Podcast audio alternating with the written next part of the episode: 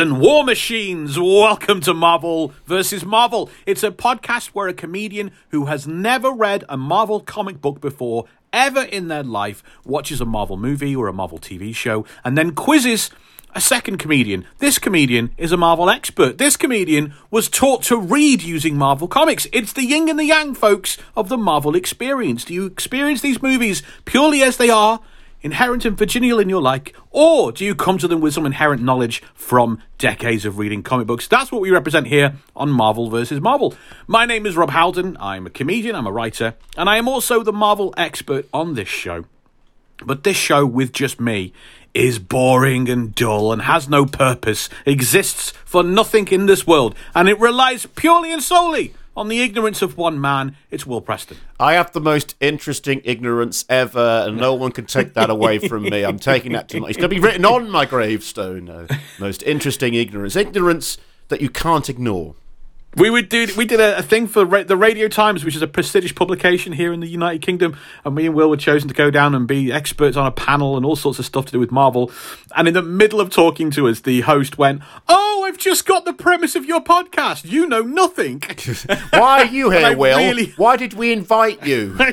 I really hope that's left in uh, on the final thing. Oh, I Coming so. up on the show, we go behind the scenes on the troubled MCU production of Iron Man 2. The hirings, the firings, the constant script changes that put a member of the crew in hospital. We take a deep dive into the movie and try to find out who is Mickey Rourke supposed to be in this film. How powerful is Whiplash? Who's the Crimson Dynamo? How powerful is War Machine? Are Tony Stark and Rhodey best friends or bitter enemies? And is Justin Hammer the best Iron Man villain of all time? It's all to come on this big chock-a-block episode of Marvel vs. Marvel. We're taking a remastered approach to Iron Man 2. It's part of our remastered series that we're doing here on the podcast. We started this, Will, nigh on over three years ago. We did. We're in our fourth year. yeah.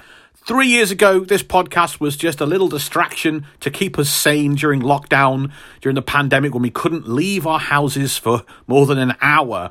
And me and Will had nothing better to do. So we just started rolling through as a, as a, not even really thinking of it as a real podcast, just a little distraction. And we blasted through the first phase of, of, of Marvel's MCU movies. And now here we are, three years later and we've got an actual podcast with a real audience and, and dedicated subscribers and patrons and we produce real class episodes baby we need so we need to go back and class up the things we didn't put much thought into as in phase one where an episode was like an hour maybe an hour and 20 God, Um, yeah. so we, we, we didn't we did not give Iron Man one, Iron Man two, any of the first phase. We didn't give it a proper, real deep dive with history and context. We didn't go and look at the production side of things. We didn't really give any context to what's going on. That's what we're doing here. We're really pulling these movies apart and giving it the what we consider the valuable, classy MVM treatment that we currently do in this day and age. And so it's that's why it's Iron Man two remastered. Um, I love these episodes, Will. Oh, absolutely. I, what I love is just coming back and then going like, "Hey, there was a whole load of stuff we didn't talk about when we originally did this. We found a treasure trove of of facts." My my my notes, my, hmm. like the document hmm. note for like the first time we did this three years ago, barely a page long. I don't even want to And look. now- I want to dig dig mine out because I remember looking at some of the old ones and it was just like, it was just some thoughts scribbled on paper. Basically, it was just like, what the hell is this? I love doing it, and they're really, really popular. You know that that, that Iron Man and the Incredible Hulk remaster that we've done, really popular episodes. As we put together the definitive podcast on these movies, you once you listen to this, you won't need to go and listen to anything else about these installments. Mm. We're putting together the definitive Phase One um, with these remasters, and I like to think of them sitting on a shelf. And you'll be able to in the future you know you can go and listen to the kind of the the easy breezy kind of uh wacky badly recorded original episodes if you want. Or you can really dig into things with these remasters. Um now We normally announce the next episode at We the end of the show, Yeah. but ah, I don't. I almost, I almost don't want to do it, Will. But okay. A hole appeared in our schedule Yep.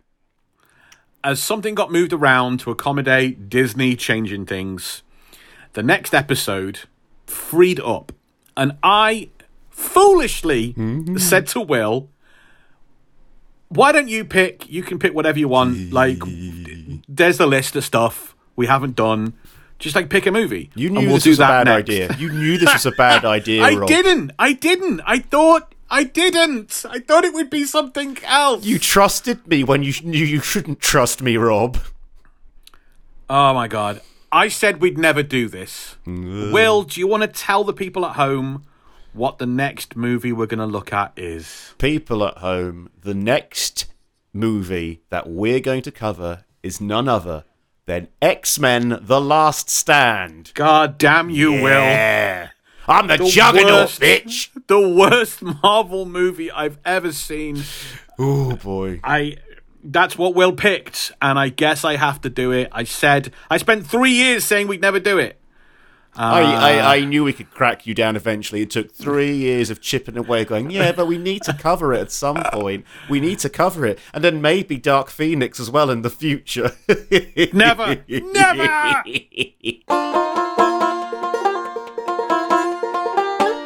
It's the weekend for me and Will as we're recording this. And the weekend to me always means, Will, that it's time for movies. It's time to chill out. It's time to relax. It's time to find something to fill those long autumnal nights. Um, but it's really, as we said before, it's really hard to find a movie that you know you're going to want. Do you know how many? I'm 40. Do you know how many Saturday nights I've got left in me? Not many, Will. ah, let, let me get a calculator. I want to depress you now. and I don't want to waste a Saturday night on terrible movies. and it, no, no. as we've said in the past, it's so hard to know where to go to get a good. You can't trust Netflix recommendations. You No. can't trust the Disney. Pl- you know, it, it, it, it's all designed to push those terrible movies they've just made on you. Yeah, starring Ryan. Reynolds and The Rock. Stop making those films and they gotta they gotta push it on you to recoup whatever money they've uh, spent on buying a boat and a deserted island to explode. It's really hard. And and and did you that, that article we both shared it this this month? That Vulture article. yeah. Vulture.com put this article out. I don't if you guys haven't seen it, track it down. The, the headline is Vulture article reveals a PR firm has been manipulating Rotten Tomato scores for years now. For years, paying movie critics directly to inflate the scores of the movies that they're trying to promote. It's just like the big short, but for film scores. But that, that like Rotten Tomato was like the last because it was an aggregate. Rotten Tomato felt like it was the last one to trust, and everyone, everyone always talks about the Rotten Tomato score. We do it on this podcast. We talk about the Rotten Tomato score on this podcast and the great reviews things have gotten. And you can't trust Rotten Tomatoes. No. And- you- It's not only that, but I also I had this. I've had this for a while as well.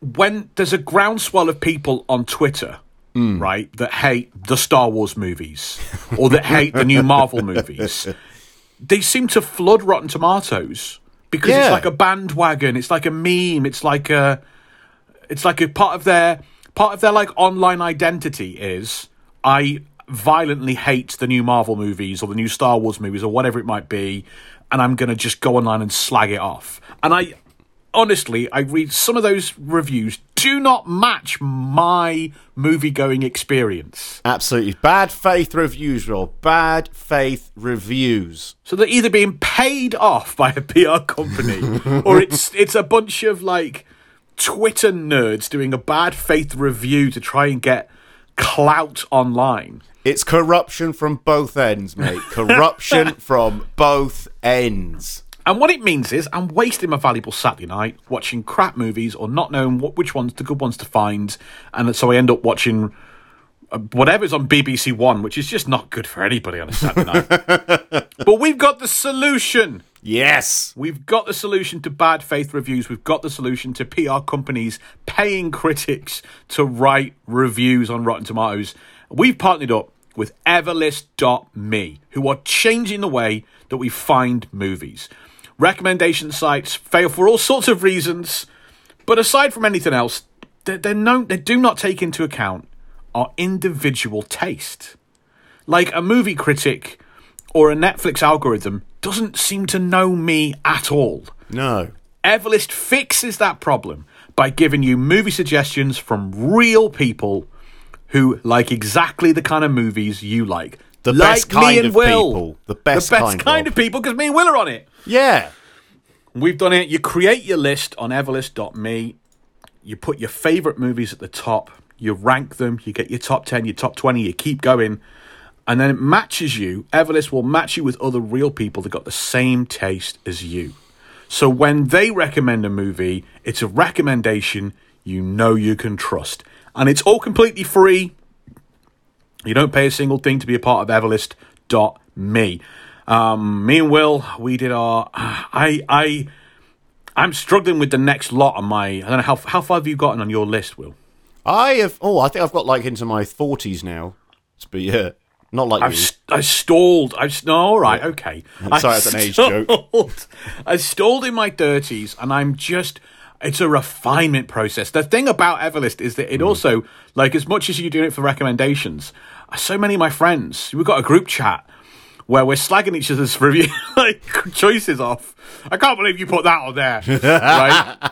Because that's you know, listen, this is not part of their um of their like of their business corporate profile or whatever. Yeah. But Everlist need to use as a selling point. It's a great way of judging your friends and family This- because it's so salivating. This is absolutely on point because every time I'm putting a film on, I, I keep thinking, am I just putting this on just so no one shouts at me? It's like you have that Venn diagram of films that are genuinely good and films that you know everyone else loves, and then every now and again I put a, put something like I think I put Freddy Got Fingered on there.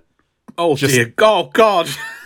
I think I, uh, you know, I, I, I, I How have were some- you ever in the comedy industry? I have a the- soft spot for that film, and I thought I'd put it in there just to see what would happen. The great thing about Everlist is that it only works if you're honest. Yes, right? yes. You can only get recommendations that are going to benefit you if you're really honest about what your real favorite movies are.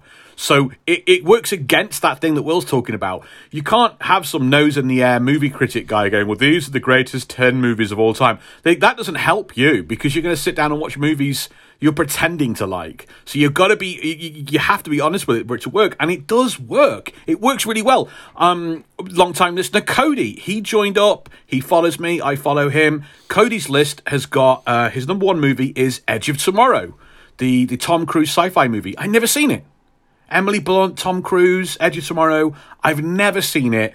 And it's Cody's number one movie, so that's a recommendation. I watched it last week. I had a great time. It was a great recommendation. I didn't need to kind of go on Rotten Tomatoes and look at, well, how many didn't like it, how many did like it. Do it. I just went to someone who's a real person that I really know, and me and Cody are match on Everlist. And I can see his other movies, and I go, that's a great. He's got the kind of taste I'm interested in. Bang! There we go. I had a great movie recommendation thanks to Everlist, and thanks to our listeners who, who you know, who, who signed up and who followed us. And, and Will, you've got a similar experience. Yeah, uh, this weekend I'm going to be watch sitting down and watching a film. Guy, I looked at Peter J's profile. Peter Chase. Peter- who Peter's else? Who else? Is fantastic.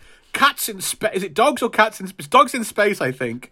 yeah, there's dogs. Um, I'm just looking at it right now. that- he has dogs in space. I did not know that was a film. No, Peter J. I've known him a long time. His his his movie choices are eclectic and brilliant. And then there'll be like Danger Diabolik as well, which is like a, a, a classic of of kind of action adventure genre, but it's French, and so very few people have seen it. He's he's really. So what have you found on there that, that's your your next watch? Well, it's it's, it's one we've actually uh, talked about before on previous uh, previous episodes, The Rocketeer, and it's a film that I'm going. Why haven't I sat down and watched that yet? I'm an idiot for not doing that. So this weekend I put some time aside to actually sit down and watch this bloody movie. Because it's so far up on Peter Jay's list. It, it Yeah, it's if it's, it's it's his third it's his third uh, film.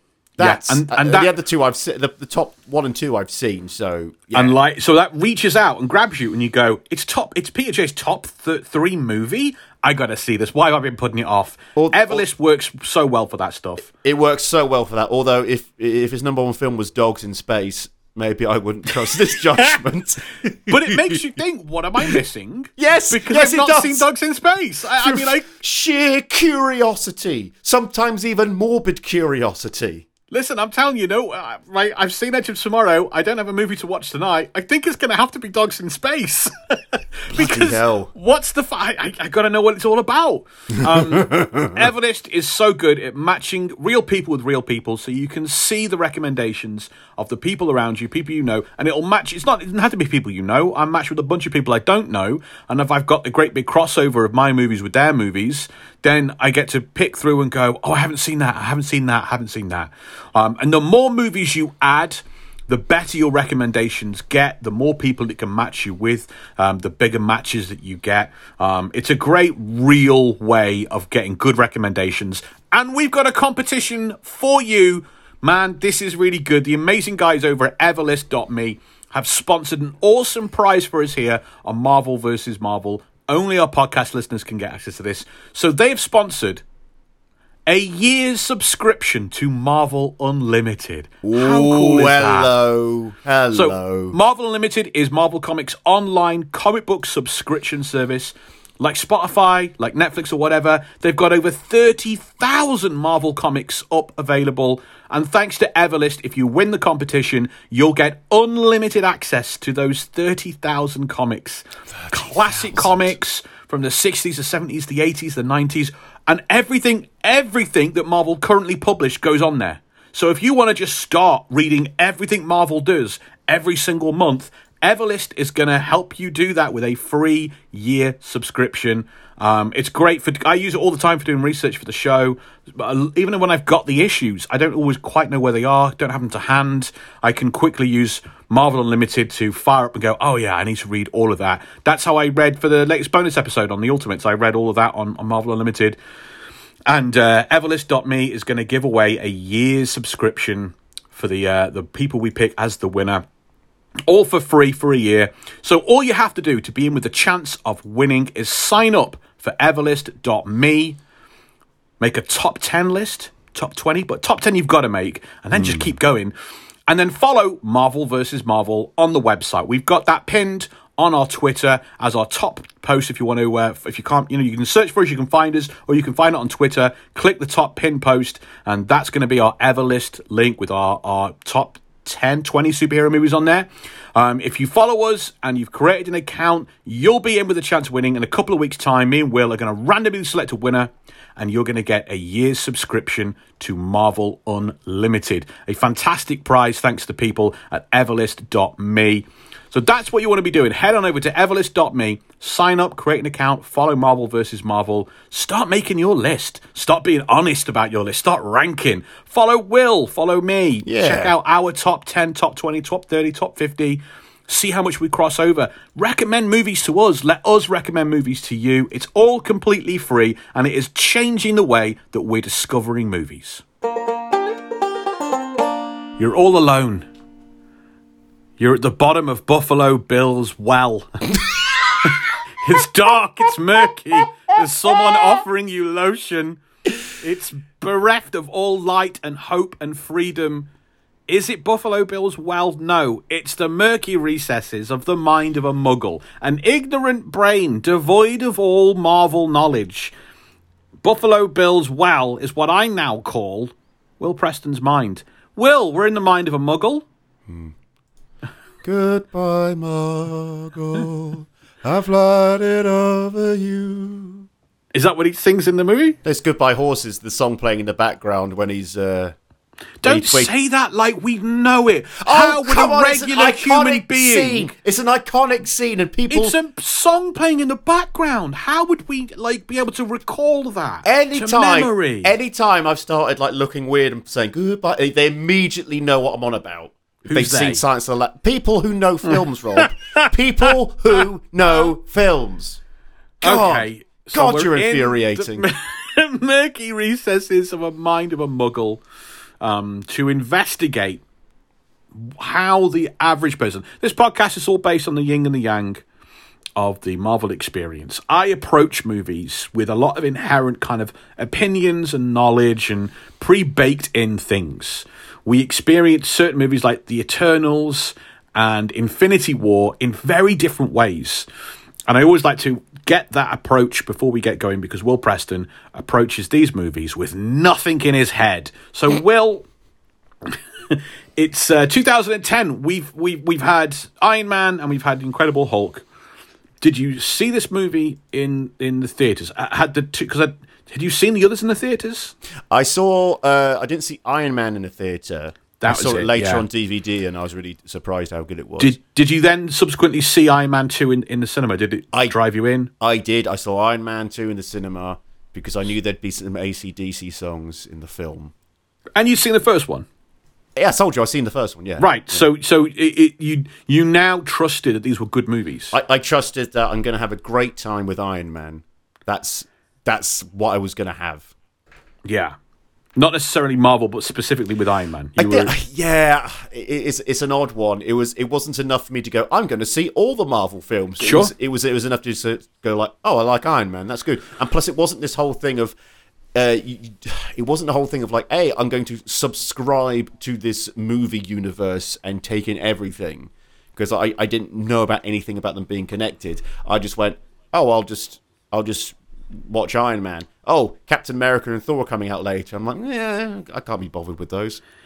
it certainly seemed like it was easier uh, for for for some. To, it. I mean, for me, I'm I'm I'm in for everything, right? Um, but for some people, it certainly seemed like it was easier back then. Some people seem very intimidated and put off by the idea that these movies are interconnected. Uh, for me, I think they have a very wrong assumption. Uh, a dear friend of mine, Paul Savage, he, he has this. He, he hates the idea of these movies being connected. He thinks that it's gonna. It means that he has to watch all of them. It never has. It never ever has. Um, and any decent sequel doesn't really require you to have watched the first one. Really, it'll give you everything you need to know um, as it as it kind of plays. But that's kind of a slightly different point. Um, you were at the stage now where you wanted to see another Iron Man movie. You were excited enough for this one to send you to the cinema, and you, we, we talked about how you weren't really in that phase back then. No, no, I was- I wasn't. I mean, this come on, mate. It was 2010. It was all about Batman. It's all Yeah, about, sure, all sure. about Bat Nolan And Batman. You only had three shekels in your pocket, and they were all already assigned to a Batman movie. They're already signed. So the trailer comes out. Are you particularly excited for like a big supervillain? We didn't. I mean, I will say we didn't really get a big supervillain in the first Iron Man movie. I know at the very end we kind of get we get uh, Obadiah in in a suit of armor Yeah. for a little bit, but it's. I think the basis of the movie is more. Come and see Iron Man. The, the, the you know the it, it's selling it on the origin story. Come and see what this can do. This guy he can fly. He shoots things. He, he's fighting these tanks and these people and hmm. stuff. That was kind of the, the the draw and the pull of the first one. The second one seemed to me to be based a bit more around there's a supervillain and there's going to be a fight, and also there's a a second Iron Man on the cover of the poster and stuff yeah, yeah. was that was that uh, did that resonate was that a particularly exciting thing or was it just purely i want to see more iron man more of it downey jr I, I mean, it was just I want to see more Iron Man, but there was this whole thing of oh, he's got another guy in an Iron Man suit. Oh, there's there's a guy with electrified whips. This Yeah. could be fun. This, Yeah. you know, it's a lot more exciting than, than what was in the first film, which was military industrial complex man running about the gaff, shooting tanks and rescuing people. And they- they're starting to this is my my view maybe not your view. From my view they're starting to open the world up here now in a way that Oh, incredible yeah. hulk didn't. Because i watched this movie and i know well suddenly we've got two supervillains or two two villains that i know of hmm. from the comics. Plus we're now getting a second superhero in war machine and rhodey. And we've got a third sort of in in uh, Black Widow because she's in those trailers as well, and that starts to become a Iron Man Two is suddenly bang the Marvel universe is here. We've Yeah. we've got a whole bunch of characters that are in that kind of action adventure super powered kind of vein in a way that Incredible Hulk doesn't have and Iron Man doesn't really really have. Um, did it feel like it was from the trailer? It's going to be a bigger kind of movie. Oh, absolutely. You know, you know, with with with many sequels, like the, all the good sequels, it's just like okay, we're going to do some similar stuff, but it's going to be bigger and more of it. Like, Yeah. say Terminator 2, Aliens, those kind of films just go like, look, we know what was good about this, but we're gonna, you know, up, ramp it up in in a, in a way that makes it feel a bit bigger, like we're opening up the universe a bit. I think it's a hell of a trailer as well. I mean, once uh, to your point, ACDC drives these trailers, um, and it's a it's a great way of, of getting people uh, jazzed and excited. It goes really well with lots of action sequences. Um, I mean, a good trailer for a sequel. It's got to it's got to have had a good first installment. Like it's not. I don't know. With the first movie, you kind of you will go on the basis of a good trailer. But if it was a bad movie and the sequel has a good trailer, I don't know if you're going. I've never seen that before. I've never yeah. seen a bad movie get a great sequel. Um, There must be one, though. There must be one. I think there is somewhere the second one's better, but you, you're probably right. I don't know if I've a terrible. Well, the, well, the Fast and the Furious movies kind of do it. Oh yeah, they but that was. flow until they find the right producer. Oh yeah. Hmm. Ah. No, not Mission Impossible because the first one was actually quite good. First one, De Palma. You can't knock De Palma. Can't can't knock it, but it but it, it's, a similar thing. I mean, I mean, yeah. After they, after they, but sometimes those are, I don't know. th th those Mission Impossible movies almost feel like you're getting a complete, almost a completely. For the first few, anyway, it felt like a completely different themed Yes. movie. Um, one, two, and three. Anyway, we're off topic. We're off topic. Um, it's a it's a hell of a trailer. Um, it's it's uh, it pulled in young Will P oh yeah. um, who uh, was reticent about anyone not named Batman at this at this era, and did on the. I mean, you didn't you didn't see Hulk in the in the theaters at all. Um, it was I only saw it when we handled it on this podcast, mate. I never So saw it. So this never is- saw it.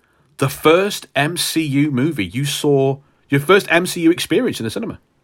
Yes, because I never Yeah. saw. Well, I never never saw the X Men films in the cinema. Did they're not MCU? Jeez. Well, I know they're not MCU, but even Marvel. I Did you see Spider Man in the in the cinemas? You must have done that. No, I didn't see any of the. Spider Man films in cinema. God, so Blade. No, I was too young for Blade, and plus I was frightened of vampires. that's true. I, I would have been scared of vampires, mate. I was eleven. I thought, oh, So- gory vampire film. I'm not going to enjoy that. What we've uncovered. This is your first Marvel cinema experience. Exactly. Mad. Do you remember? Do you remember how you felt, kind of like in the movie or coming out of the movie? Good Loved it. reflections when you, yeah. Loved it, and I'm still confused at people hating it. I I had a great time. It's not perfect. I had a great time. It's a great laugh. I I 100 percent agree. This is a is, this film is packed with fun, packed with laughs, packed with great scenes. I I really it's really high up the level of my enjoyment on these movies. As I climb out of the murky well, as uh, Buffalo Will um, makes himself an overcoat of my skin. He was after a hefty girl. He's. Uh, I, I need to call for help. It's not Clarice and the FBI I call for. It's a man that knows everything about Hollywood. It's a man that rakes through the dumpsters and the trash cans of the movie industry to bring us all the dirt. It's Mr. Hollywood. Mr. Hollywood. Thank you. Right. What can you tell us about the uh, the making of Iron Man 2? Well, first of all, we're going to make sense of the dollars and cents, and we're going to be a bit more thorough from now on. Uh, let's start at the beginning of the MCU with Iron Man in 2008. Right. The production budget was 186 million. Opening weekend, 102 million. You've got to be happy with that, haven't you? That's very happy. Domestic box office, uh, 318 million. Uh, international box office, 266 million, bringing the worldwide box office to 585 million. That's a hell of a first outing for Marvel, isn't it? It really is. It's it's it's incredible. That is really good. Also, on top of that, you got the estimated domestic video sales of 198 Ooh. 198 million on top of that. Because that's important, guys. I know we like to talk about, hey, if this film's broken the box office, this is this is going to do well. But even films that don't do well at the box office tend to tend to recover a lot of sales through domestic video sales. Obviously, this film did well at the box office, but still, And, and of course, we're talking 2008, this kind of period of time, we don't have the dominance of streaming services. Nope. So, video, um, and no video on demand really, and no OTT services that have been widely used. Um, there's some video on demand, of course, but generally, you're going out and you're buying. I bought this. You said you first saw it on DVD. So, we're in this era where home video, DVD, and then eventually Blu-ray is really still big. So to do nearly that's nearly two hundred million on guys. Why did Hollywood? Why did they let streaming services come in? Letting net, giving Netflix access to your library was a mistake. it forced everyone's hands, and now they are just giving their movies away. Listen, it's great for us. Don't get me wrong; it's great for us. I, I listened to some exhaustive documentaries on Netflix and blockbusters and, and, and, and the rise of streaming service these production companies killed themselves. There was a quote the other day during this whole strike business about the head of some studio saying, We've been giving away our best content at rock bottom prices for too long. Mm. I agree with you. You've made a massive mistake. You have, you know, that, that interview with Matt Damon where he says that mid budget movies cannot be afford to be made anymore at all. I mean, it's either got to be, you know, a blockbuster that's making 500 million or you can't make the movie. Um, because there's no, there's no, there's none of these, there's no extra, you can't rely on an extra 200 million coming in to, to make up, um, to make up your sales. Incredible. Incredible stuff. And speaking of incredible, incredible. Oh, I thought you set me up on No, purpose not there. intentional. Incredible's a word I use a lot. Oh God! Incredible Hulk 2008 production budget 137 million. Opening weekend, mm, 55 million. Look, at your judgmental tone. Hmm. You didn't try hard enough, did you, Incredible Hulk? Yeah, you didn't try hard enough. Uh, domestic box office was 134 million. International box office 130 million. So mm, you know, not not as good. Well, that's that brings to a worldwide box office of 265 million. Did well.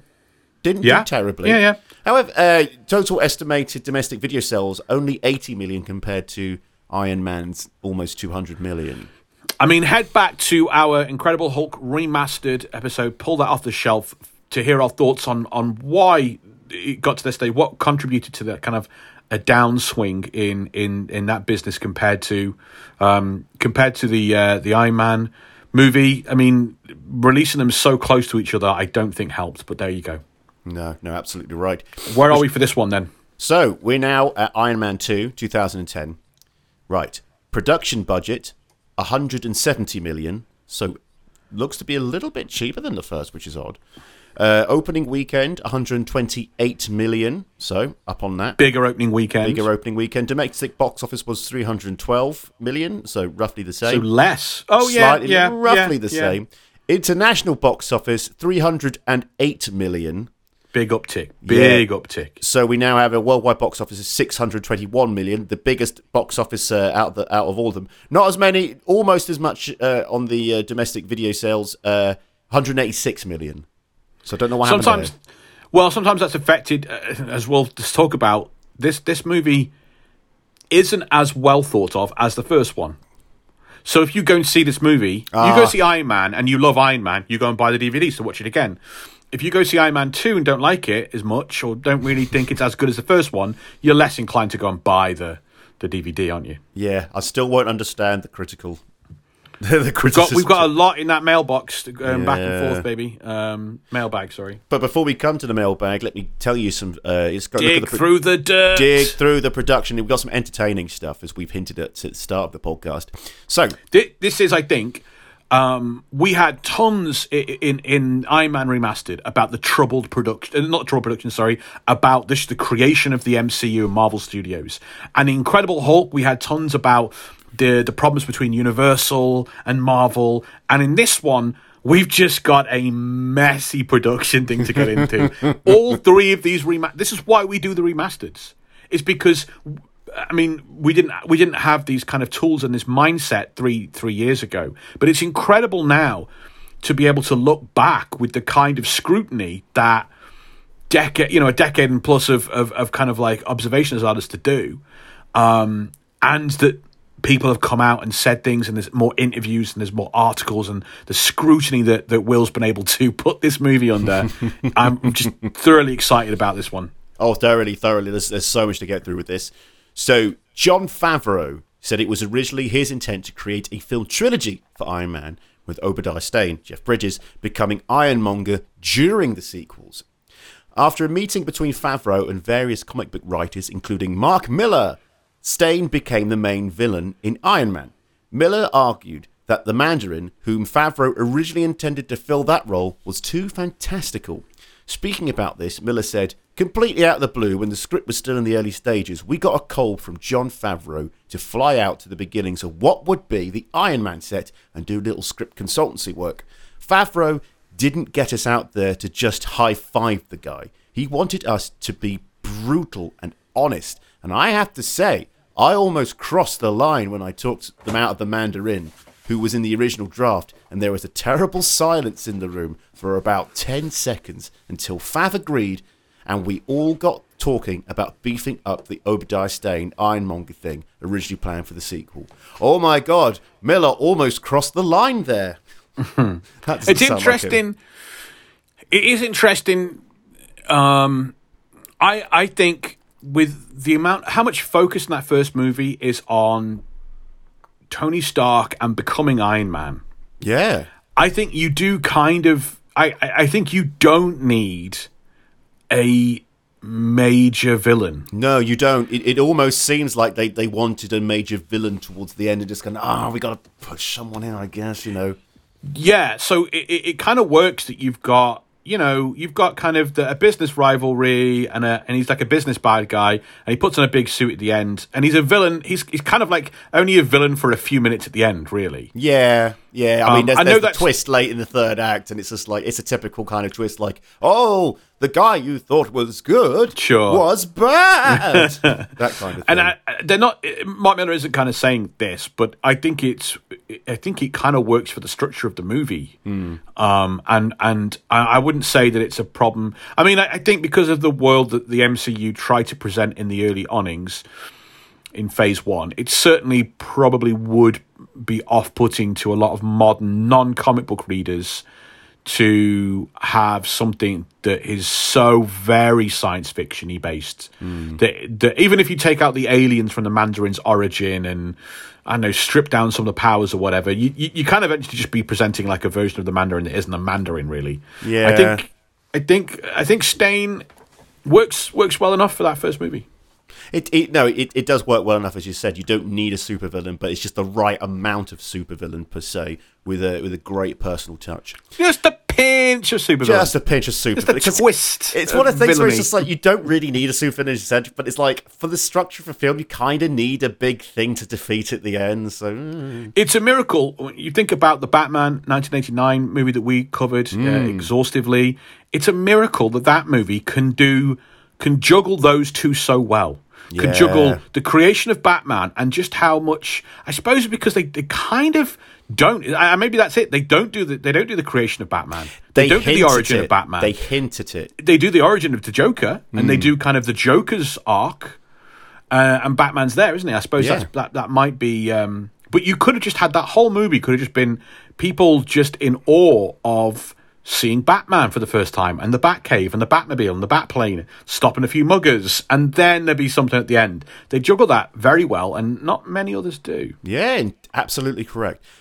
Favreau also discussed in interviews how the film's version of Mandarin allows us uh, to incorporate the whole pantheon of villains. He mentioned that S.H.I.E.L.D. Would continue to have a major role, speaking about how the Iron Man films could expand. Favreau said, now that the Marvel is making its own uh, own movies, every movie has to fit into Marvel the Marvel universe. The Avengers incorporates not just Iron Man, but Thor and possibly the Hulk and traditionally Captain America as well. As it is, it's scheduled. Uh, as it is, it's scheduled Thor will come out the same summer as Iron Man two, and Captain America will come out a few months before Avengers. All the films have to come together to create a consistent universe. That's very important to everyone involved. I think we need some v- version of classic villains in these movies. Many don't hold up well to time to the big screen, but the es- essence should inspire the characters. he's clearly I mean he departed uh, iron man and right after this movie Yeah. and we did not get a version of the mandarin that has any kind of essence of the character um yeah so that, Yeah. that's interesting Exactly. It was- a bit. Well, we'll talk about that when we get to Iron Man. Well, we, are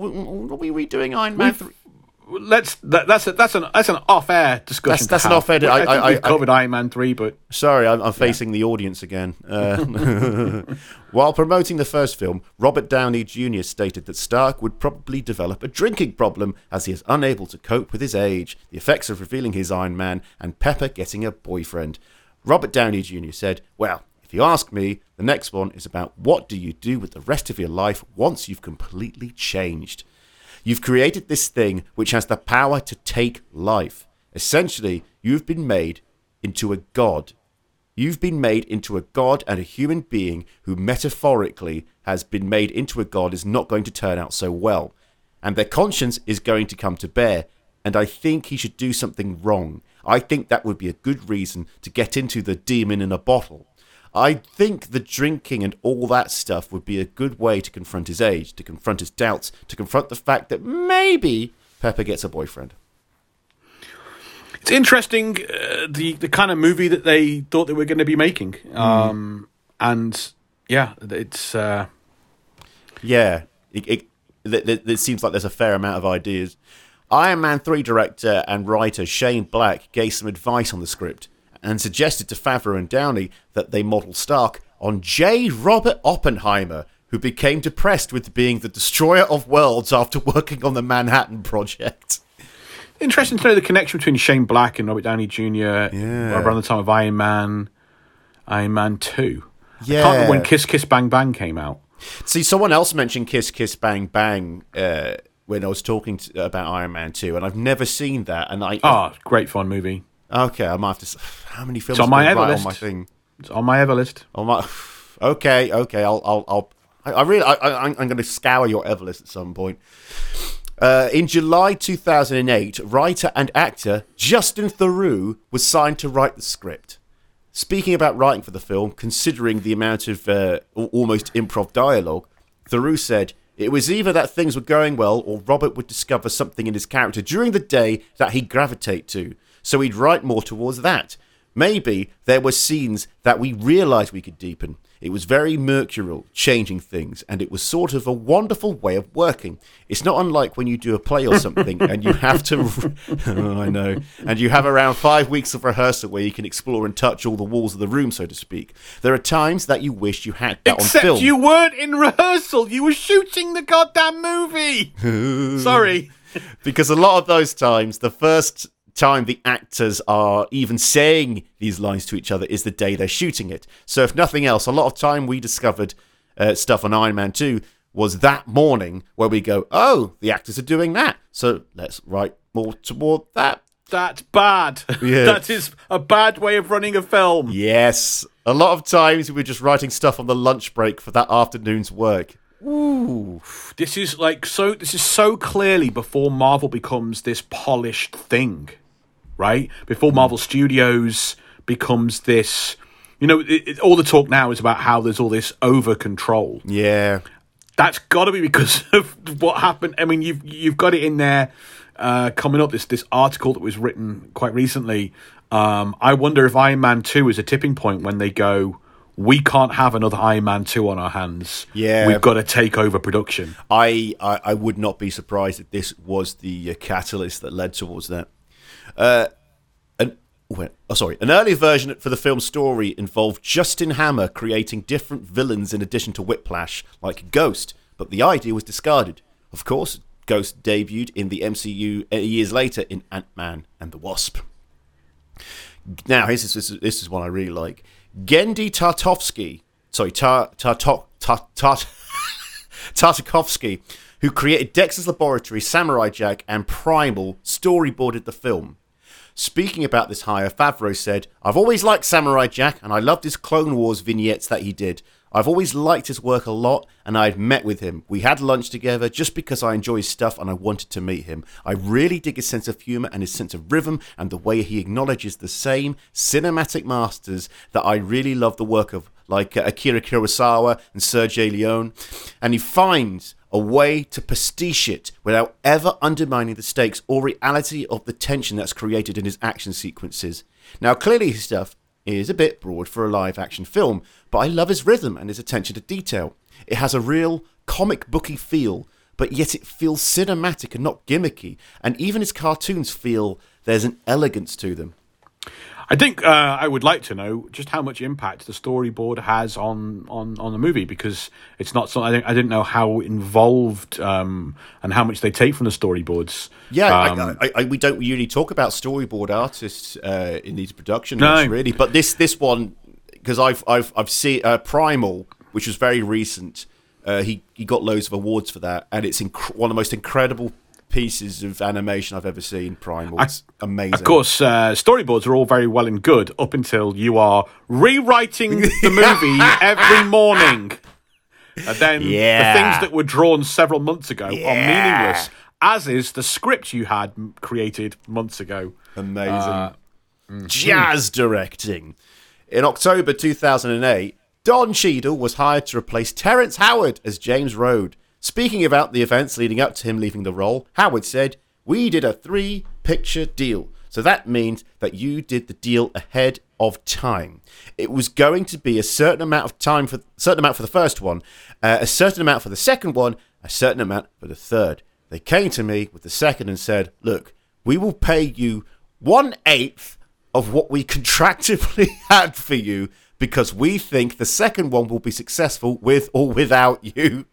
And I called my friend that I helped uh, get the first job, and he didn't call me back for three months. Do you know who he means when he says, I called my friend that I helped get the job? Is this Robert Downey Jr.? Yeah, it's Robbie Downey Jr. Now, remember. Yeah. yeah. Oh, no, read the next bit. Howard later claimed that the money that was taken away from his salary for the film went to pump up, pump up Robert Downey Jr.'s salary. Downey Jr. got a big increase from one to two. Yeah. Uh, I think he took 10 million home um, as, a, as a fee. Um, he also gets back end money from these movies. What's back-end he money? Gets, he gets a percentage of. Um, I don't know if he gets the gross or the net. I'm Oh, not yes. sure. But I think I think it would have to be the gross because with Hollywood accounting, you never see any money from the net. Um, and yeah, the amount of money he's he renegotiated after Avengers. Um, I don't know if he got ten million for this or if he got eight, but he got a lot of money. Yeah. Um, for for this movie, um, Insane money. and let's just remember that they came to Terrence Howard with a vastly small offer. And Robert Downey Jr. didn't call him back for three months. And let's remember that as we go on to discover something about Mickey Rourke's contract in this movie. Oh, so Boy, oh boy. There's so much to behold. Later, Entertainment Weekly claimed Favreau did not enjoy working with Howard, often reshooting and cutting his scenes. Howard publicist claimed he had a good experience playing the part, while Marvel chose not to comment. As Favreau and Theroux chose to reduce the role, Marvel came to Howard to discuss lowering his salary. Howard was the first actor hired in Iron Man and was paid the largest salary. However, speaking to Access Hollywood, Favreau said, It's always tough when you recast, especially when you recast someone that did a really good job. In this case, Terrence. Now we find James Rhodes being played by Don Cheadle, and he's a fine actor. He had to find his version of the character. So I don't know if there's any kind of uh, whitewashing per se, like, oh, no, no, no, no, things are fine, you know, like, oh, he's a fine actor, you know. of course there is, 100%, 100%. Yeah. look um we'll let you know because i want i want to get to the to the recent article that you've got those notes on and and the, vulture article and then we'll discuss what we think about it we have we have we have so much to uh, ugh, tread through. In February 2009, Scarlett Johansson signed on to play the Black Widow. Her deal included options for multiple films, including potentially the Avengers. Prior to her casting, Johansson had also researched other Marvel characters she could play, including the Blonde Phantom and the Wasp. the blonde phantom is like a um 1940s uh so pre-marvel uh character like timely so the same era as the as captain america That does not surprise me because that name rings 1940s Yeah. serial to me. and hasn't really been like a Marvel. She she's kind of grandfathered in like Captain America is, and Namor and the Human Torch, and they kind of go, oh, all those comics we did in the thirties and forties, they are part of the Marvel universe. But she's not unlike them. She I don't think she's ever re- she's not written in any major way as a as a real character. It sounds like she really did her research. It's just, just like, you know, I'm going to find this obscure character that maybe I could play. I, I don't I, I don't know if she's ever heard of the Blonde Phantom. I, I don't know with these these things. I, I so often these things just include words they've found written down. That's fair enough. On training up to do a very physical performance as Black Widow, Johansson said, Black Widow is an expert in hand to hand combat. She's a mixed martial artist, has a dance and gymnastics background, so she combines all of these aspects into one kick ass fighting machine. So I dedicated myself to putting in the hours, repetitions, and training with the stunt team until I felt comfortable that I could sell each particular move. I'm very sensitive about when you see an action sequence and the shot is on the back of someone somebody's head, and then all of a sudden it cuts and the actor gives that one dramatic pose at the end, and it's obviously that it was not them in the shot before. it's, it's the lamest thing because you want to see the actor risking their own life, and that is part of what sells it to an audience. So that's why I worked for months to prepare, and I really didn't want to be perceived as a little wuss who couldn't do it. It's amazing to think that you're essentially like taking on two jobs if Yep. you're doing something like that. You, as well as like acting and being an actor and learning your lines and the scripts and everything, you've got this whole other thing you have to do where where you have to like sometimes learn something completely brand new and spend every day working out and re- uh, it's just incredible. I, I, I- I find it incredible. It's, I mean, it's it's not as uh, mad as uh, uh, Daniel Day Daniel Day Lewis because what, what was one of his films where he was training to be a boxer and apparently he could have gone on to be a professional boxer after that film because he you know he dedicated himself so Well, much into the training and the role. That's what they said about um, Robert De Niro in. That's famously what they say about De Niro in um, uh, Raging Bull. Oh, raging that he yeah. was apparently in such great shape and, and that he could have. I mean, but that kind of stuff does meaning. Being in shape and rehearsing is meaningless until you get. I mean, no one can be a great boxer until they've been punched in the face a few times and know how to fight. Oh yeah, but, Um, but I think being punched in the face. I, I, I don't mean to sound like sarcastic, but being punched in the face several times is is the key thing that helps you become a better fighter. Because I remember trying to do boxing at uni, didn't last long. It's, I, I can't get punched in the face. Yeah, Yeah, you, get, you get punched square in the nose, and it's like it's, it's like not a, fun. It's, It's an intense fun. reaction of oh god, oh god. You know, it's not nice. Yeah. But if you do it enough times, obviously you get through it, or or if you genetically or psych- psychologically okay with it, you know, being punched in the face, then yeah, you're going to be a good boxer. But it's very hard to get past that. But yeah, oof, yeah. real commitment from um, from uh, Scarlett Johansson for something like this. But of course, this this would be her. I mean, she probably wouldn't have known it at the time because. I, then again, the first one was was was a real success, but you never know. Like Marvel wasn't Marvel movies weren't movies. She weren't weren't like b- real blockbuster movies yet. Scarlett Johansson didn't know this would be her real breakout kind of uh, role. I mean, she she comes off really well in this. I think in in terms of like her commitment and just diving into the character and stuff. So, Yeah. hats off But- to her. Kind of think about was so, I mean you could say the same about Robert Downey Jr. and hmm. so, a, a bunch of these people like Jeff Bridges as well. These are people that come from have a history of all kind of like mid budget, almost indie movies. Scarlett hmm. Johansson certainly has a, a long history of indie movies. Absolutely. Um, and and then there's and Robert Downey Jr. I wouldn't necessarily call them indie movies, won an Oscar and all that kind of stuff, but taking these like character actors yeah. and and uh, you know if you think of the the kind of the movies of the 80s and the 90s it was almost like we take these these kind of uh, action bodied action heroes and build an action movie around them. The marvel and and also um, let's not leave out batman begins and the the, the the the nolan approach. Is to not do that. Is to take great actors from great dramatic roles and a history of great dramatic roles and build an action movie around them. there we go. Yeah. Yeah. It's a very different approach to what we saw, you know. Um, and I, I don't think it. I, I really don't. I don't think it really applies to Spider Man. I don't think it really applies to the X Men. Yes, there's Patrick Stewart and there's Ian McKellen, but I don't know. I, I, they're not. I don't. I don't think of it quite the same way. No, no, I totally get you. Batman Begins really, really changed things, as did as did um, Iron Man with with doing that, with with taking a bunch of great actors from great dramatic roles in the past in movies that aren't action movies, and going, well, what if our action heroes were tremendous actors um, and could do jiu-jitsu? Absolutely.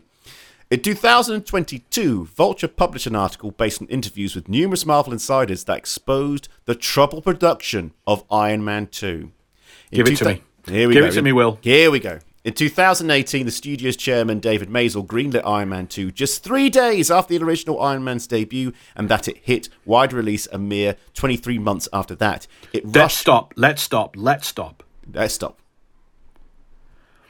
Iron Man 2 hmm. was released 23 months after the release of Iron Man 1. Yes. That's an that's a stupid amount of time. That's crazy. That is not enough time to make a film from beginning to end. From r- writing it, I mean, it, it's it, it it makes sense that this movie was kind of like greenlit right after the the great hmm. debut, and that we saw that weekend box office was fantastic. So yeah, okay, greenlight it. But to then say greenlight it, and in 23 months it's going to be out, that's crazy. Yeah. I didn't appreciate that at all until you showed me this. Yeah, it's it's it's mad. I mean, you could do that in like the '60s with Bond films, but they're very, you know, cut and Yeah. paste in, in a lot of ways. It rushed through production without a script, a process described as the equivalent of breaking ground for a skyscraper without a blueprint. There, I mean, Casablanca's the classic example that worked somehow without a script. Um, but uh, uh, modern day, they all, as we are apparently going to find out in the next episode, when you don't have, when you just keep a trouble production going. Oh man, Yeah, man. Fast tracking Iron Man 2 led to both Thor and Captain America being delayed in their release dates and meant Marvel released no movies at all in 2009. I I remember feeling it feeling weird that we got a second Iron Man before a first Thor and a first Cap. Yeah, that yeah, looking back at it that was weird. You think you would have Yeah. done Iron Man, Hulk, uh, you set them all up, do Avengers, and then do your sequel. I think okay, obviously there's a uh nowadays we have the expectation of oh, okay, we're going to get the sequel to this film in maybe 5 years. And in the meantime, we have these other characters uh, other characters because they've already been established and we and if they're new, we trust Mar- um, the Marvel Studios enough to like give us something that we might be entertained by. But this is early days. This is early days. I think that approach works against, like, sometimes, like, the delay between Shazam and Shazam 2 is stupid. The delay between Aquaman and Aquaman 2. Like, I'd forgot Aquaman 1 had happened. And now the second one, I know it's a big movie, it was, but it was years ago. And Yeah. so I, I don't always want and, and we talked about how uh, with, with, with modern Marvel they seem to leave you plot plot threads hanging until until that other movie kicks in and starts it and meanwhile there's all this stuff going on but I, I but I can see the business side of it if if you've got a runaway smash hit from Yeah. your small investment and every other movie is a gamble that's that's the other thing to remember about Marvel they don't have money Yeah, they don't have money as I said, early days. They they don't have this full momentum, this whole franchise thing behind them. They're basically striking while the iron is still hot of the success of the first Iron Man film. but but also they don't have money. Yeah. like if if if, if um, Thor and Captain America do as badly at the box office as Hulk does, Hmm. they could be done. Yeah. They could be done before they get to Avengers. So they kind of need if you've got a gar- if you have a virtually a guaranteed hit with Iron Man two because the first one's a hit. You've got to get that out. You've got to get that money in, put that in the coffers, and also build extra steam and momentum and attention and good publicity. Because you don't kind of want to go from Incredible Hulk was eh, and people thought it was mm-hmm. air. We loved it, but people thought it was air, and it didn't set the box office on fire.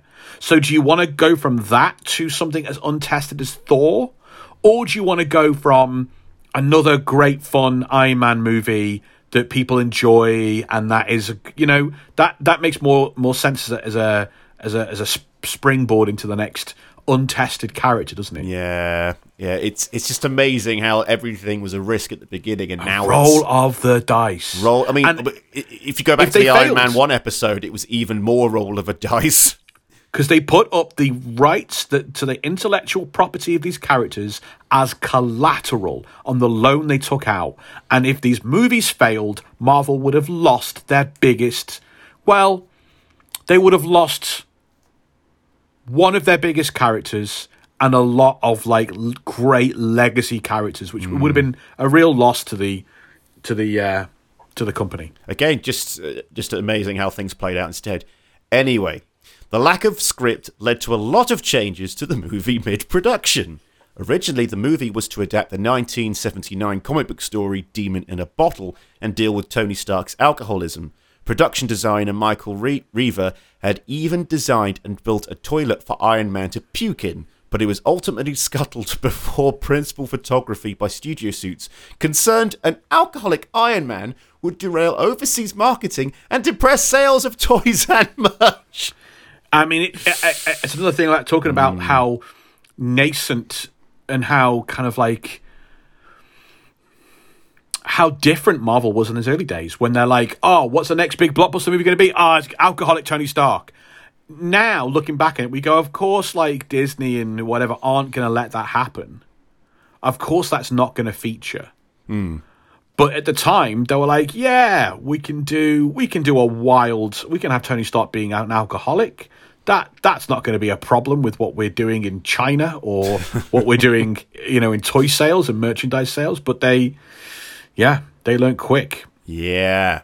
The first Iron Man movie had been such a hit, Downey Jr. had gained considerable power behind the scenes as Marvel's only true star. The production of the sequel was weighted heavily towards his demands. Downey insisted on hiring his wife, Susan Downey, as executive producer Uh oh. Ah, and the relatively untested screenwriter Justin Theroux was brought into work uh, around Downey's constant off script ad libs. Theroux remained on set for virtually every day of filming, revising enormous swaths of other actors' dialogue to jibe with Downey's improvisations. An on set insider said Theroux was a fairly untested writer who had gone who had to go home every night and rewrite the next day's page to fit what Downey had changed the story into. According to the same on-set insider, the stress of making Iron Man 2 manifested in severe back pain for Theroux, and by the end of the shoot, he was bedridden with pain. The whole the whole Vulture article that you that you sent me is, is fascinating to read. Yeah. and it paints a really. It only came out two years ago. No, last year it came out. Um, Yeah, it paints a, 2002, yeah. yeah, it, it paints a real 2022. That's also 2020, jeez. It paints a really fascinating picture of like a a kind of power struggle where as soon as Robert Downey, as soon as Iron Man hits and Downey Jr. is the star, and it's Marvel's only star, he gains all this power and. Um, Jeff, uh, what's his name? Jeff Bridges has talked about how all of, of Downey's ad libs on the first movie really unsettled him and he didn't enjoy it. and then he just had to kind of like suck it up and pretend it was a student movie with a big budget. Um, Favreau, despite the fact talking about he wanted to do a, three movies, he leaves quick after this one. He ain't doing another movie with Robert Downey Jr. He's out of there. Um, Terrence Howard, you know, the the penny pinching is a real problem for Marvel at this stage, as we see with. I, I think it's a big part of Ed Norton leaving as well Yeah, yeah. um, and, sense. and and Terrence Howard going and everything. But I, I you just get this this uh, this overall sense of it's going to be Robert Downey Jr. and nothing, and like to it feels like that there's no one running the ship here. yeah. Um, yeah, that's rough, man. That that that is uh, so far of those three movies. That's the most troubled we've seen. These movies do not happen in a vacuum. They are a part of the wider world of pop culture. It's important we look at the uh, context around the release of these movies as we look at Iron Man 2 in a remastered way. 2010 is the year it came out. Will Preston, what were you doing in uh, 2010? Hmm. I was Uh, ex- f- stuff, non-depressing things only. Non-depressed. Jeez. Luckily, it because co- sometimes you go, well, it was the height of something terrible for me, and a family member had died, and I'd lost my job, and I. well, this was actually all right. I was in Proceed. second second year uni, just started a new relationship. Uh, all going okay, really. Uh, nothing much to complain about. I was just I was just pootling along at the University of Portsmouth. How very nice. What were you studying? Uh, media studies and entertainment technology. Films like what this is. Exactly. tremendous. I had a look back uh, on Facebook. It's, sometimes it's hard to kind of. I, I we find it hard to plan out my to pl- to kind of work what was going on really. Um, but uh, Facebook Memories came up, uh, and I was able to take a look. And 2010 is the year that I did my very first. I ran my first um, professional theatre comedy show. Oh, lovely. I'd spent many, many years running a small little gigs in the back of pubs and function rooms, in coffee shops, and just anywhere someone would let me. A curry house once, someone let me take over. I did some in a curry house in my hometown, um, where we did ticket events and booked comedians and paid them and everything, and got uh, screwed over by the people that ran the restaurant, and that taught me a lesson. And the lesson was be really careful who you go into business with and who you partner up with. And I thought, well, I may, I, I, I did, I did this. Money people. I know how many I brought in. I thought from that point, and that would have been in two thousand and nine, maybe 2008. I then decided, right, okay, my next one is going to be the theatre in town, the big theatre, uh, and I'm gonna. They've got a, they've got a, um, an arts room, a studio theatre. It seats 150. I'm going to put a show on in there, and it looks fantastic. It's got ushers, it's got professional sound and lighting people. There'll be a sound check. There's green rooms. There's a proper ticketing service. Not me trying to print some stuff online and flogging around town. So yeah, I did. I did that, and it was it was a sellout. Um, we did. So I had um, I had Phil Walker uh, open the show. Phil Nice. Walker is Roy Walker's son. Tremendous comedian, um, absolutely tremendous comedian. Um, the the show was headlined by Stephen Carlin, a really really really funny, um, dry witted uh, com- comic. Yeah, I, And- I think I gigged with him before. yeah. Steve Very fantastic. good. Yeah, uh, named right around the time it came out. Um, Stewart Lee named him one of the top ten comedians in the UK, one of his favorite Yeah, comics. yeah. Um, and then in the middle, the the I, I, what I wanted to do is have professionals from the comedy circuit, but then also get people that I really loved, people that were friends of mine on the that had come and done my little pub gigs, and put them on in the middle. And so the two little known comedians in the middle of my first theatre gig were Darren Harriott, who's all over the telly now, Wow. and Kiri Pritchard McLean, who's also all over the telly now. Wow. Uh, wow. And it was the start of like five years of of doing sellout shows there, kind of four times a year. It was That's fantastic. incredible, Yeah. mate. That's incredible. Um, events in the rest of the world. Uh, millions of European flights were cancelled when Iceland's big volcano. Can't pronounce that name. that. Can't pronounce that name. E Y J A, a bunch of other vowels and consonants. A big volcano, which had laid dormant for years, erupted and sent huge ash cloud into the air. Do you remember that happening? I, I do remember that happening. It was quite funny. I mean, obviously, I, I mean, I, I wasn't taking a flight then, but it was it, look looking at the coverage of it, it was like that's incredible. Also, quite funny in, Yeah. a, in, in, a, in a very childish way. The tallest man-made structure to date, the Burj Khalifa in Dubai, um, was officially opened. It's a testament to what you can achieve if you just just disregard human rights. Uh, you can just really break all kinds of records, guys. You can be the, the, the kind of holiday destination that influencers always want to talk about. Yeah. If you just really don't respect human beings. The first iPad uh, was released, and that's a big moment because big. I believe Netflix came preloaded on the iPad. It did. Um, and we've talked about this before. That's a huge moment. That gets that kind of market penetration is massive for Netflix. Um, and, and of course, it would uh, help the rise of streaming services and the decline of video sales, which is the death of the industry. Um, and Instagram was launched um, to provide a profile for the kind of people that want to go to Dubai. Um, music, See what you the did 50 there. second uh, annual Grammy Awards was held. Um, Beyonce breaks a record. breaks a record.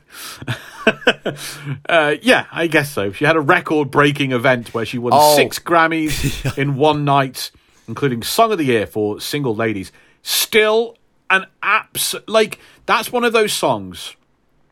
Single Ladies is one of those songs where Yeah. because it's played, it gets so much radio play, it's in so many kind of movies and adverts and soundtracks that it, it, it, it is a danger of becoming background noise. But if you sit down and play it and listen to it again, it is thunderously good. No, it it is such so well put together and produced. It's an incredible sounding song.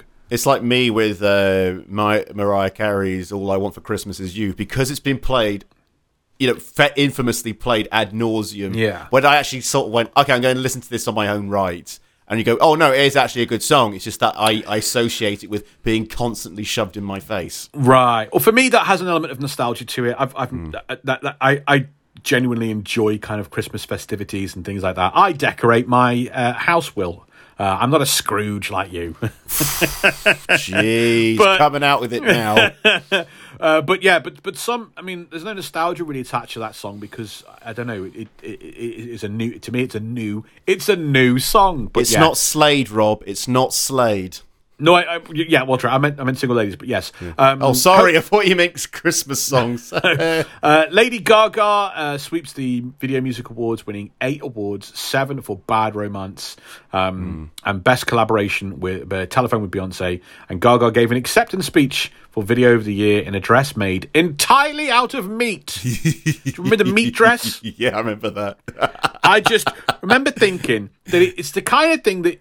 Uh, you've been to the car boot, haven't you, Will? You've been to the car boot. I, I, I, I've perused. The car boot sale we have in the UK, and the car boot sale is where it's kind of like in America, maybe you call it like a gar. We don't have like a garage sale. We get all our garage sales together, and we sell them at the back of the car in a big field. It's called a car Yeah. boot sale. The car boot is what I forget what you call the car boot. I can't be. ca- I don't care anymore. Trunk. sure. Um, so the car boot sale, and what you'll always have at the car boot sale is the meat van. Yeah. And the meat van is brilliant. It's a butcher. It's a roving butcher. It's like an ice cream van, but with meat. And he's normally, a, a- not only is he a skilled butcher, he's the most charismatic man you've ever met. He's one of the best entertainers you'll ever see. He's got a microphone and he's just going, I'm not going to give away four steaks. I'm going to give away 12 steaks for 10 pounds. And people are going mad. I always thought Lady Gaga's meat dress would be a great, like, assistant dress, like a magician's assistant. but she's going to dress entirely out of meat. Look at what you can win. Everything she's wearing, everything Linda's wearing, you can pick up for just twelve pound fifty. Do you come Um, with the ribs? Oh, you. And and so Robbie Williams announced he will rejoin Take That. Nah. Um, top singles of the year: Everybody Hurts. Oh, the oh the Helping Haiti uh, movement. Um, that came out that year as well. Um, uh, that was the top selling single of the year, um, followed by TikTok by Kesha. Man.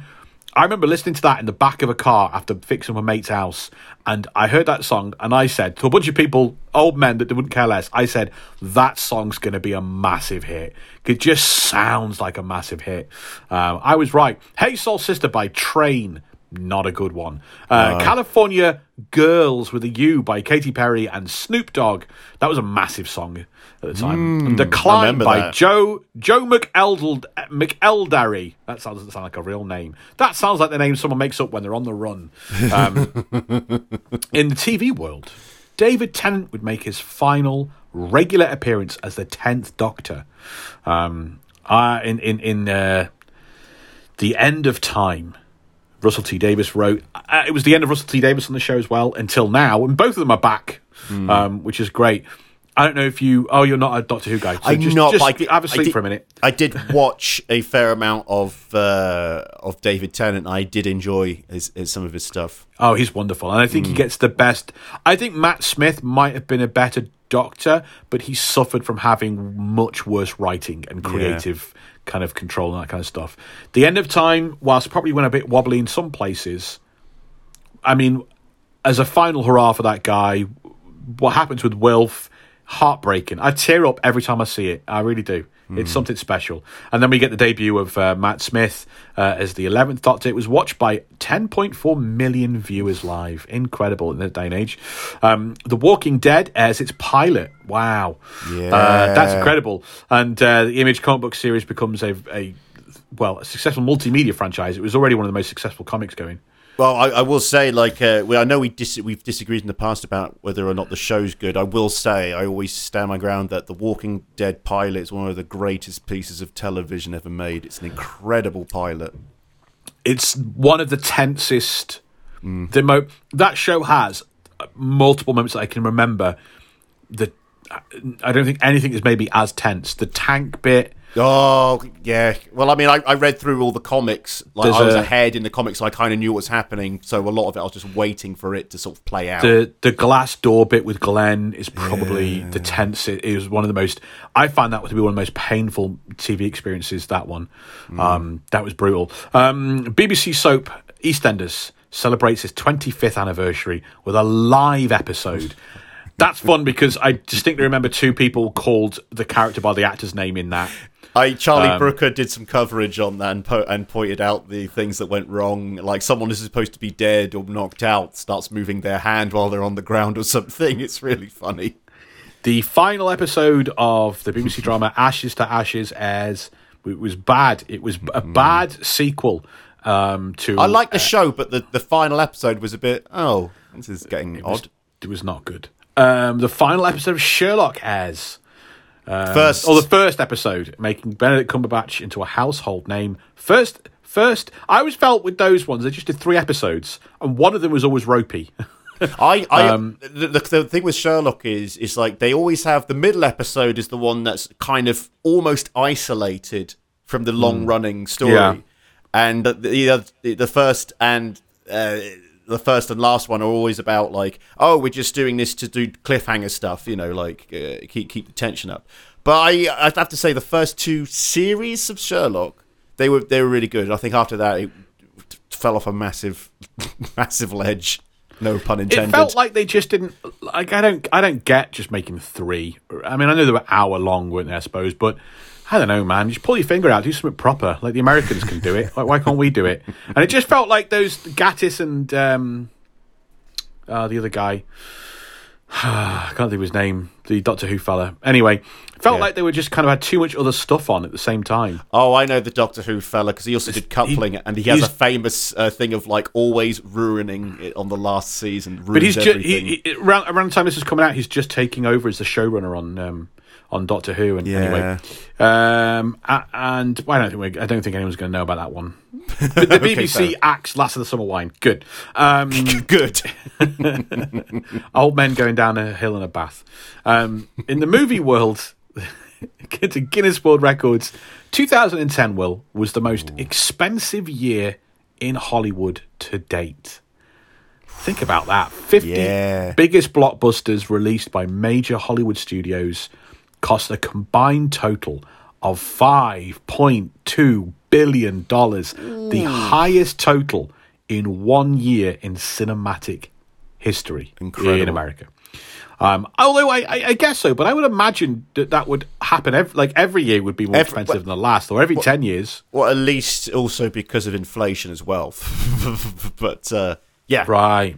still still impressive. Um, do you remember Redbox automated kiosks? I don't know if we had many in this country. I remember automated ones. kiosks. I remember Yeah. automate. Yeah, they was just like, oh, so it's a vending machine for DVDs.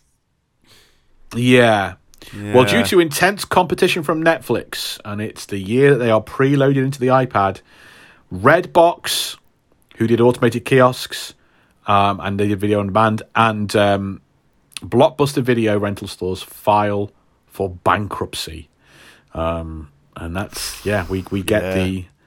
The, the, the pretty much the death of of of uh, renting traditional movies that way Yeah, um, and uh, it all becomes.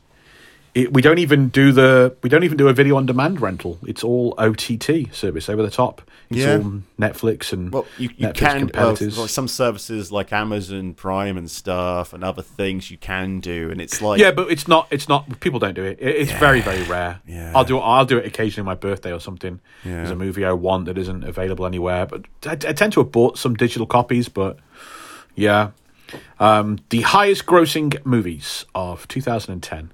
We only had one superhero movie, by the way, which was Iron Man Two. Um, we don't need a whole section on that. We, we we don't have any superhero movies in the top five. The highest grossing films: Toy Story three, which takes in over a billion dollars. yeah. Um, Alice in Wonderland made over a billion dollars. I did not see that film. It was the uh, Kooky Man, wasn't it? It was It was, Tim- who's the Tim- Kooky Spooky Man? Tim, Tim, Burton's Tim Burton Alice in Wonderland. doing doing that thing a where dark they go. fairy tale. Wow! Goes, oh wow, we can do a thing where everyone expects me to do that, but in my way, and it plays out. It, it plays out so by the numbers. Great. There's a sketch um, that uh, about Tim Burton making a kooky fairy tale, and his like casting agent, his phone only has two numbers in it, yeah. and it's Tim's wife. and uh, what's his face? Scissorhands boy, Johnny Depp. That's it. Yeah. Um, and then, and then they go to the composer. What are you What are you going to do for this movie? I'm thinking it's going to go.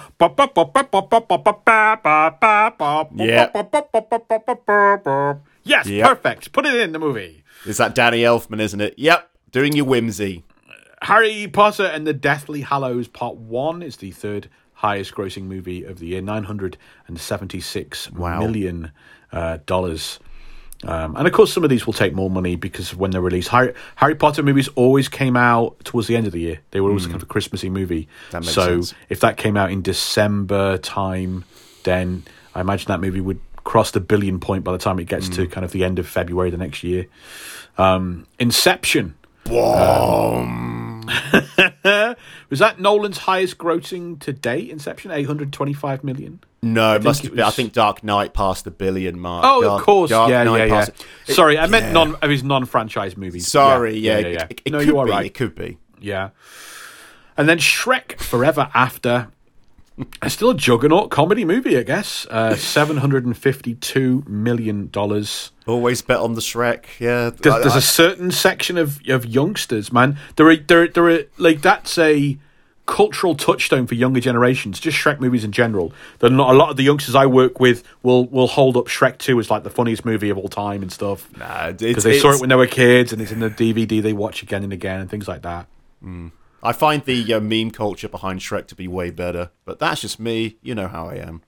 Yeah, broken in the brain. Um, in the if we look at the world of Marvel comics in the year 2010, there's a heck of a lot going on. Will there's a heck of a lot going on. Okay, okay. We get the second Civil War, um, with the, uh, the Civil War Two takes place Okay. uh, with the death of uh, the Hulk that happens in that movie, in that movie, in that uh, in that timeline. Um, we get the revelation that Captain America is actually an agent of Hydra, Oh, I remember seeing that comic panel years later. um, which is a a very big and controversial moment and. At some point, we will we will get to cover the Secret Empire storyline. I think it's incredibly worth incredibly worthwhile. Some things in that are so fantastically well done, especially in the kind of social political commentary that it's making. Uh, we have the moment that Thor stops being worthy. Nick Fury whispers something into Thor's ear. We don't hear what Nick Fury says. Thor drops Mjolnir on the moon and is unable to pick it back up um, because he is no longer worthy of Mjolnir. Um, Ultimate Peter Parker dies, and Miles Morales debuts as the new Ultimate Spider Man in the Ultimate Marvel Universe. Um, which, of course, uh, becomes one of Marvel's biggest characters, as we've now seen two movies dedicated to Miles, and he's crossed over into the real Marvel Universe. Um, it's another, uh, and in that kind of youth movement, we also have uh, Kamala Khan debuts as Ooh, Ms. nice. Marvel in the very first issue of Ms. Marvel, and we talked about and we covered that in our uh, Ms. Marvel episode, our first look at Ms. Marvel. Just what a powerhouse of sales that was, and just how many uh, young readers and female readers that incentivized to kind of join Marvel for the first time. Um, one of the biggest Marvel characters of all time, unquestionable and the entire Marvel universe is destroyed in the secret war that takes place. The first time that Marvel Comics had done something that DC Comics had done several times blow up their own universe and then build it back from scratch. It's an interesting. Uh, it, it's a split opinion. This movie, split opinion. Will um, and and we've certainly reached out to our listeners and said, please get in touch with your thoughts and reactions and memories of Iron Man Two. What's in the mailbag this week, Will? First off, we got Christian Gigard who said, I don't remember much about it, so I can't. It can't have been great. But then, for the same reason, it can't have been terrible either. I Why remember. are you writing to us, Christian? I remember Mickey Rourke's scenery chewing being fun to watch as usual, and regardless of the movie, Sam Rockwell, especially Sam Rockwell dancing, is worth one star on its own. I, I love both those guys in this movie. I'm a I'm a really big Sam Rockwell fan. I, I love him in I think everything, um, and I think he's fantastic in this. He's doing a really particular type of character, and he just delivers it wonderfully. I think I, I have to say, a lot of the negative reaction to Sam Rockwell is a certain kind of uh, fan or moviegoer that only wants strong, strong villain characters. Hmm. There's a certain kind that doesn't like that he that, that, that some villains are ineffectual and that are silly or they are vain. And I think they just they don't like that this guy isn't like a bad bad like a menacing villain or a I think hmm. there's a lot of that going on with some of the bad reactions to him in this. But They I, I get was, it. but but but like in real life, some of the most awful things are happened by people being incompetent. He's in this movie as well. he makes a cameo. The person you just described makes a cameo in this movie. Well done. Will. Yep, yep, yep. Well, I wasn't going towards that. I was talking about more about history in general. But yeah, you're absolutely right, and we will point that out later. Next up, Mark O'Neill said, "I don't think it holds up as well as the other two, but at the time, I really liked it. It You. Th- That's a worrying trend as well. People that think Iron Man three Yeah. is better than this movie. I You are wrong. there were quite a few. There were not quite a few, but a few people that said, "Oh no, I preferred Iron Man 3. and I'm like, really? I mean, not to not to poop on Iron Man three. There's some good stuff to it, but it does feel like diminishing returns after the first two for me. Hmm. But anyway, uh, but at the time I really liked it. It does have a bit of a feeling of being a trailer for the larger MCU about it. But at that time, at the time, that was completely unheard of. So I welcomed it. Putting in Black Widow, the Thor sting, having Nick Fury talk about other situations that are giving him grief, it's a bit of a blueprint for how the MCU would work in its heyday, giving us little hints and rewarding us for our hours of Wikipediaing at work. To me, it feels like the first MCU film that actually exists inside that universe, and for that, I can't poop on it too much. Uh, thank you, Mark. I think you're completely right. It, it, it, it is the first MCU. It is the first kind of universe movie. You're right. It is absolutely. Dylan Dodd said, I remember it being the first time I didn't like Sam Rockwell in a film and being very sad about that. But on rewatching more recently, I realise he's still great because he's playing a guy who is acting like he wants to be Robert Downey Jr. Correct. Correct. That's the bit. That's, That's the the, bit. shtick. Yeah. That's the character. Whereas Yeah. when I first watched it, it took more. I took it more at face value that he just wasn't as good as Robert Downey Jr. Otherwise, it's bad and probably one of the worst ones, but hard to qu- quite pin down why. I these people, these people that when we do Thor are going to talk about how great Thor the movie is.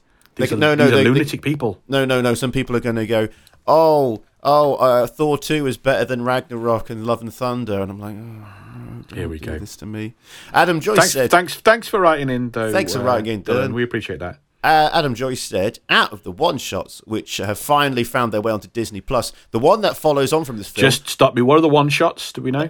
I think the one shots are like little smaller like videos related to the films. If I remember Okay, right, thank you. Yeah. Uh, one of the one shots that follows on from this film, a funny thing happened on the way to Thor's hammer, is my favourite. As for the film itself, it has some great moments, but there are there is so much going on, some of it gets lost. Also, the Whiplash character missed the mark. Apparently, they cut out so much, and I felt it shows. Mickey Rourke, thank you, Adam. Mickey Rourke does talk about how he layered his character. He did extensive research with Russian prisoners, and he went and spoke to Russian prisoners, and he he tried to build this character that that had all this stuff going on. And the most powerful person involved in this movie didn't want that stuff in it. He's kind of like in this. He looks like uh, goth Charles Bronson. Yeah, uh, but it, it it just seems like the people in charge went. There's not enough Robert Downey Jr. not if we have all of your stuff in it. So We're paying him We're not- eight times what Terrence Yeah. Howard was going to be paid, so no, not happening, Mickey. I like this film. Uh, sorry, sorry, sorry. Stu Pittaway said, I like this film. I didn't really get the hate, to be honest. Sure, Whiplash was not the strongest bad guy, but I like the way it really developed Tony as a character, and like you said, introduced other staple characters into the MCU. I feel like people's ex- expectations of superhero movies need to be defined by the bad guy when that shouldn't always be the case. Needs to be defined by the bad guy. Sorry. I feel like people's expectations of superhero movies need to be defined by the bad guy when that shouldn't always be the case. I don't understand what he said, but that's fine, Stu. Thank you for writing in. Uh, Simon James said, This is just a good, solid superhero movie. You don't need to have 15 movies and three to 10, three, three 10 min, uh, sorry, three 10 episode series to understand the backstory. The heroes kick You ass. don't. Ha- Sorry, man. I'm. And I know you probably don't mean this, but there is no Marvel movie that needs that. Exactly. I don't think there's any movie ever made in the action adventure genre that requires that. It- it just doesn't exist. You people get so I don't know what it is, intimidated or overwhelmed, or something annoys you that there's more content out there and you don't want to see it, so it kind of annoys you. No Marvel movie requires that. Maybe I mean Infinity War and Endgame. I guess need you need something for that. Infinity War and Endgame, you hang. need- You can you still need- cope. Well, it, it reminds me when my dad went to see, told me he saw an Endgame. He was Oh, like, bloody yeah. rubbish, didn't understand what's going on. I'm like, but you didn't see any of the previous films, did you? No. It's like, those are the only films that make sense. But like, when I watched uh, Doctor Strange 2 with my mum, she hadn't seen WandaVision. All Doesn't it took matter. was 10 seconds of explaining what happened on WandaVision. Like, you know, just the main bits. Done. Great. She knows what's going on now. Great. This, uh, yeah, you're absolutely right. Anyway, anyway, anyway. The heroes kick ass and learns about himself along the way. There's a supervillain with a clear motivation who is a credible threat. There's a dastardly rich villain who wants more money. Good action, good comedy moments. The hero wins in a satisfying way. Is it a perfect superhero movie? No. Is it a textbook example of the genre? Yes. Yeah, thank you. It's a it's a it's a good movie. I, I you know it does it, it does it really well. Reasonable, absolutely reasonable. Michael Wilson said, The pacing was spot on. The dialogue was on point. Effects were mesmerizing. This whole movie felt like it was Empire Strikes Back in the MCU. The characters were human. Robert Downey Jr. encapsulated Tony Stark. Having never read an Iron Man comic, more of a Punisher Batman guy, I don't know a lot about the characters apart from what is on the screen. I love this movie. It makes me smile. So it's a great review. Thank you, Mikey. Um, yeah, I think it is interesting. You get. It's nice to have more depth to Tony Stark in this movie. That that was an interesting. Uh, you know, we got we got we got more we got more Tony Stark. You know. Absolutely. Jordan Gray said, It was great. We got to see how Iron Man tech was starting to spread around the world. Mickey Rourke is a quirky weirdo. Hammer is funny. Special effects are killer. Bloody great superhero film. Thank you, Jordan. Ka- King Canuck has written in, finally. I actually have the novelization of Iron Man 2 somewhere. oh, novelizations of films. Oh, they always make me giggle. I can't say, I can't exactly say what the differences would have been from one to the other, but I I. I I enjoyed can. the. I enjoyed the inner monologue of Tony as he thinks about his mortality through the story. When the I saw it, big difference is that the element that Tony Stark invents to save himself is vibranium is that in the uh, book? in the novelization that you saw. novelization. Yeah, because I was thinking like, is that supposed to be? No, can't be. When I saw it in the cinemas, I don't think there had been any announcement of what would be coming next. Uh, next yet, that I saw, it had just been this one character of Iron Man, and I suppose Hulk off to the side. Good film, but even then, I felt it wasn't being highlighted as much. I thought it was a natural evolution of Rhodey to pick up an armor. I think that dedicating significant time to Nick Fury tried uh, tried to set up the Avengers was well worth the time, and the introduction of Natasha as a spy against Tony was fun, even if not for the KGB. Justin Hammer should have come back by now. I don't understand why the MCU doesn't like reusing villains. I honestly wished he had been the corporate bad guy in Ant Man 2, but I hope to see him in Armor Wars because there's just so much funny charisma to this man trying to be Tony but failing. Whiplash had a solid character motivation, but unfortunately, Mickey Rourke was missing something to make him truly memorable in the scheme of things. P.S. Every time I see a dude bro complaining about the Phase 4 heroes being silly or comedic or childish even, I send them Tony drunkenly peeing in his suit and then getting into a fight with his friend in front of everyone with the rationale of that they've always been a bit ridiculous and goofy. That's the comics. Fantastic. Thank you, King Canuck, for writing in and taking the time um, and for giving us that perspective on the novelization as well. Um, you can always get in touch with us here at Marvel versus Marvel at gmail.com, or you can follow us on Twitter and tweet at us at Marvel versus. But the best place to get in touch with us, Will, The best place. it's on patreon.com Yeah. slash Marvel versus Marvel. Um, we put hours and hours and hours into making these episodes. We put our blood, sweat, and tears in. And uh, we need you guys to help keep us going. Um, support us on patreon.com slash Marvel versus Marvel. You're listening to this again. You're listening to this every hmm. week. You're listening to the historical re- recaptures we do on every other week. You, you you listen to both parts. You're you're re-listening to older episodes. You know that you are taking from me and Will, and you're not giving back. You need to give back. Give and take in this world, baby, and you're just all take, take, take. I tell you who's giving back. The big heavy hitters on Patreon Peter J, Brandon Schmigilski, Randall Schmidt, Basta Beer, Sam, Sue P, Jack Davis, Billy Brown, Zubair Q, David Fan, the top hitters, the top supporters of this podcast on patreon.com slash Marvel versus Marvel. And in exchange, everyone that gets involved and gets invested gets awesome exclusive content as well that's not available anywhere else. Um, we make a, a variety of different rewards for everyone. Um, we we have big deep dive bonus episodes that you can't get outside of Patreon, and those episodes take a deep dive into something really special, a comic book series, a comic book event, a comic book storyline that perhaps hasn't been adapted yet, or a deep dive into something that has barely been touched upon. Um, and this month we we we took a uh, a very special deep dive, Will, into the Ultimate Marvel Universe and the dark and edgy version of the Avengers.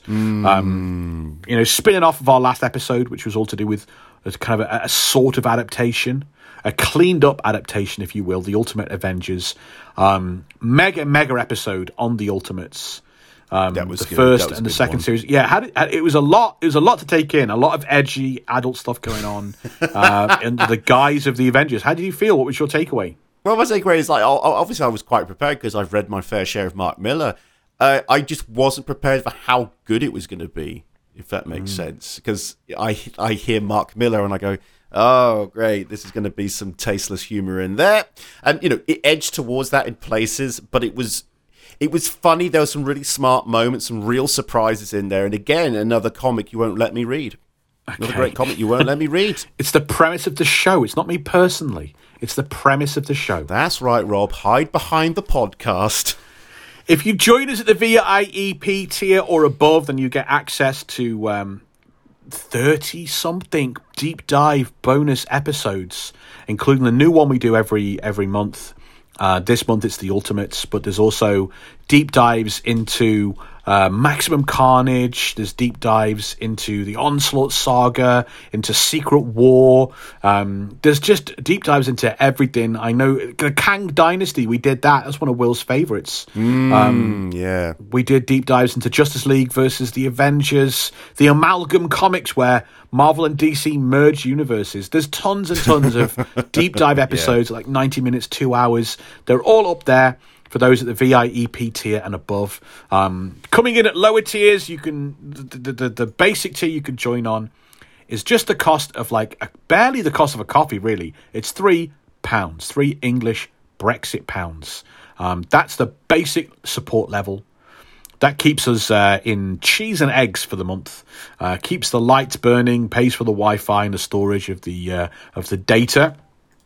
And in exchange for that, you're going to get access to all of our mini episodes, which we put out every single month. We put out a really fun edition of Obscure Marvel, where I go digging through the trash cans of the Marvel universe to bring the most obscure and ridiculous uh, Marvel characters and Marvel stories to Will.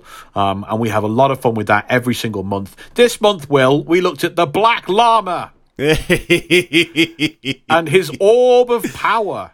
Yeah, that wasn't even the most mental bit, but you know, you're gonna have to listen to the episode for that. a crazy, crazy edition, um, a crazy episode. And do you know who was uh, part of his supervillain war? Whiplash. Oh. There's a tie-in going on Oh, there. there we go. I see So- what you did there. every month we're putting out two bonus episodes. One goes out to everybody. One goes out to the, the big the big Kahunas.